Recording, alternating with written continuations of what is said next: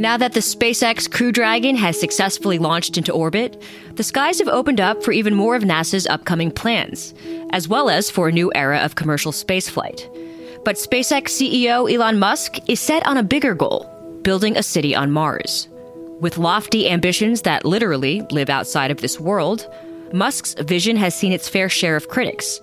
Legendary filmmaker Werner Herzog recently compared the idea to a biblical plague, echoing a growing sentiment that Mars colonization is unequivocally a mistake.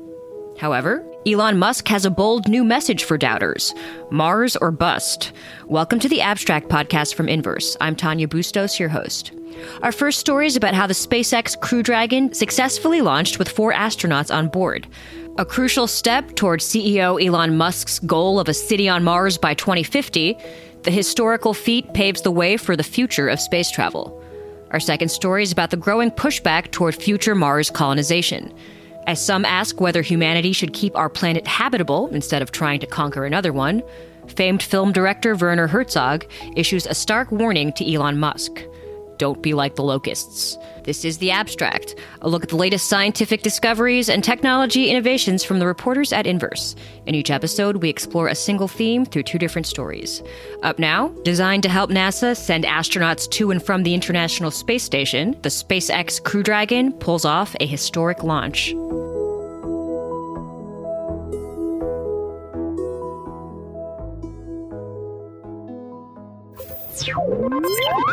Three, two, one, zero. Ignition.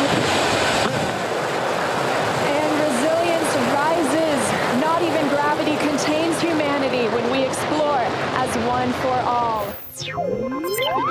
Overcoming weather delays and brief technical difficulties, SpaceX officially carried four astronauts into orbit. The Crew Dragon capsule hosted its first non test crewed launch Sunday, November 15th, as the Crew 1 mission launched at 7:27 p.m. Eastern Time from the Kennedy Space Center in Florida. Following the launch, the Falcon 9 booster successfully landed on the Just Read the Instructions drone ship. And I believe we've had a touchdown on the drone ship. We've got stage one has touchdown on the drone ship. Then, Crew Dragon was separated from Falcon 9's second stage to make its way to the space station for its very first operational mission. And separation confirmed. You can see that second stage departing, Crew Dragon leaving it behind. The Crew Dragon spacecraft, named Resilience by its four person crew, docked with the International Space Station at 11:01 p.m. Eastern Time the following Monday. The crew of NASA astronauts Mike Hopkins, Victor Glover, and Shannon Walker, and JAXA astronaut Soichi Noguchi will stay on the station for 6 months. Their experiences could form future missions like the Crew 2 launch expected in early 2021. Let's get right into it. Joining us now is Inverse's Mike Brown, who covers all things SpaceX and can help fill us in. Hey, Mike. Hey, how you doing? Okay, so how would you assess the launch in terms of how smoothly it went? Obviously, it was a huge feat. It got the public excited in a way that it hasn't been in a very long time. But as far as launches go, how smoothly do you think things panned out? It was a success. You know, it was a successful liftoff. I suppose if I was being uh, critical, any uh, launch that has some uh, minor issues or uh, technical uh, problems, I don't know if it can be considered a uh, completely flawless, perfect mission. Um, but it all went to plan. These things do happen.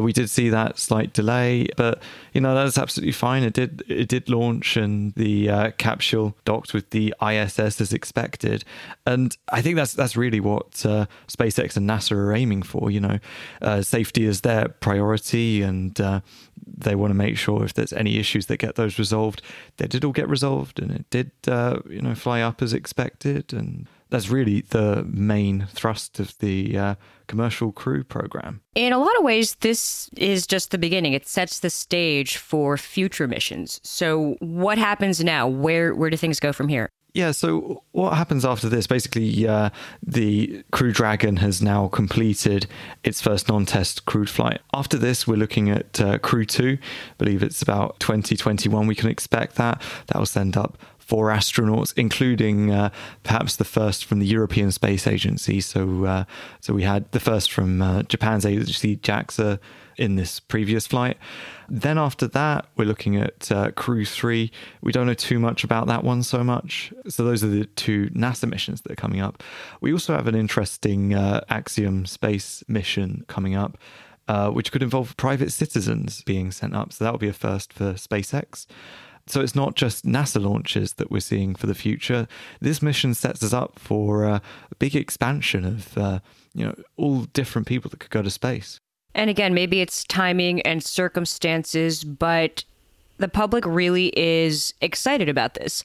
What is it about the Crew Dragon? Why has it come to symbolize this big step forward in human spaceflight the way that it has? Because there is a lot going on in this space, yet this seems to have really struck a chord. I think it's impressive the uh, steps that have been taken by a uh, commercial third party for sending people into space. And this really sort of symbolizes the uh, emerging new space race that we have. You know, back in the 60s, it used to be, uh, you know, the Americans and the Soviets, these national agencies uh, vying for dominance. But now it's uh, much more sort of multipolar with all these uh, new private companies, uh, sometimes working in combination with those existing national agencies. The SpaceX Crew Dragon really sort of shows some of the biggest results we have seen from this so far. It's all true. Head to inverse.com to read more of Mike's coverage. He will cover it all as it all happens as he does. Thank you so much, Mike. Great. Thank you very much.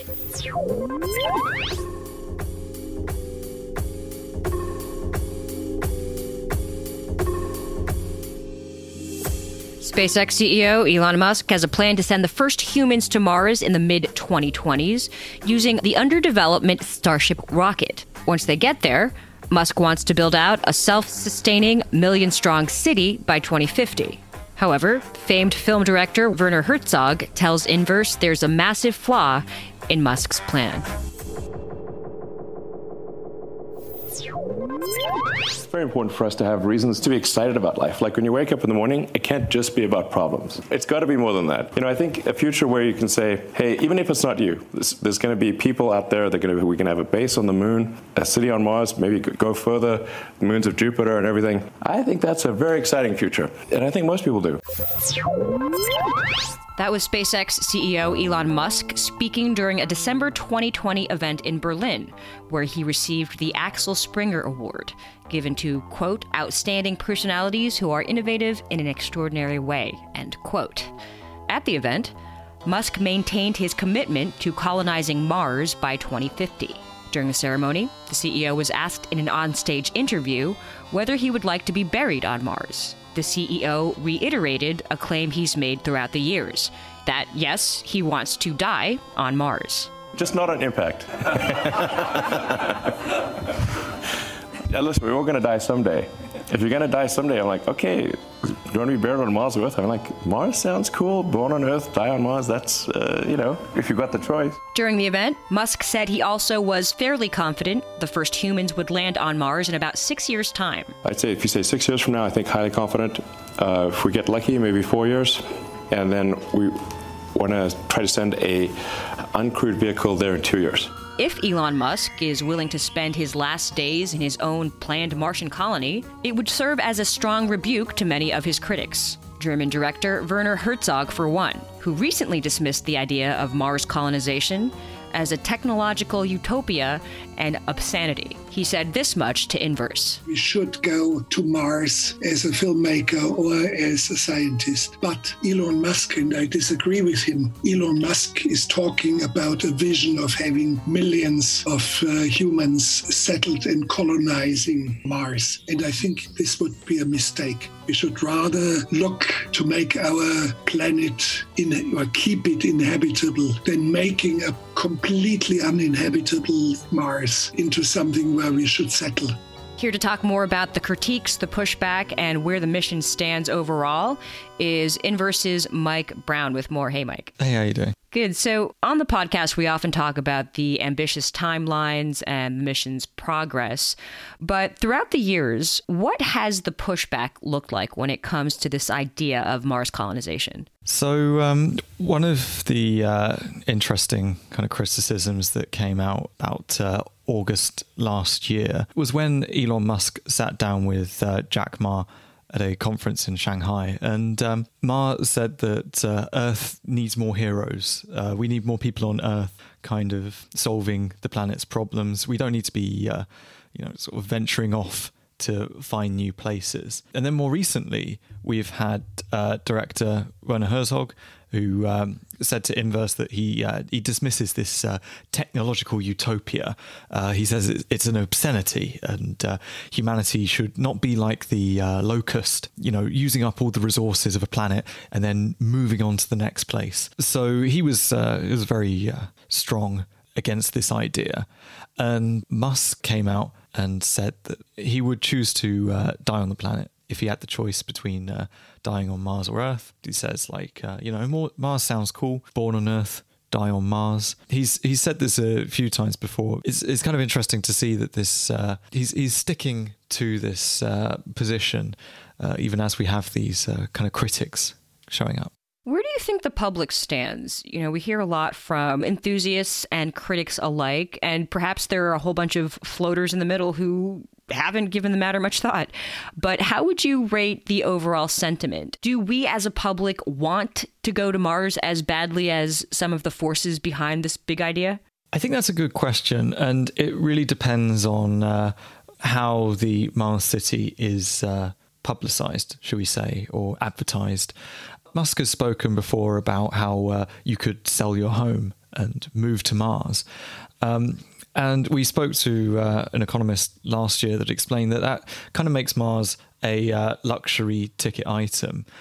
Um, so it's you know it's about offering these people that can afford to go uh, something very special, and you're kind of going to be giving up the uh, comforts of life on Earth to go and do that. So it kind of becomes this question of uh, well, if you're rich enough to go, uh, would you really want to give all that up and leave behind Earth? So, as it does, the timeline has shifted in terms of the end game. As of late, how would you assess where we stand in terms of the ultimate Mars goal and how are things going? Yeah, so uh, back in 2017, for the past few years, uh, Musk has been saying uh, 2024 is the ambition. Um, at this point, it seems like he's uh, sort of pushed it back a little bit, like admitting that 26 is more realistic. You have to uh, wait until the next time that Mars is uh, close enough to make that trip. So, uh, yeah, he's he's he's now suggesting maybe about six years from now. Um, so that seems to be uh, the latest. And uh, of course, we've seen the uh, Starship project going on, and that would be the rocket that would take humans to Mars and uh, I guess the, uh, the, progress on that front and looking at all the other factors, uh, 2026 is maybe seeming like the more realistic goal at this stage. Mike covers all things SpaceX, Mars mission, Elon Musk, etc. at inverse.com. You can follow all his coverage there. Thanks a lot, Mike. Great. Thank you very much.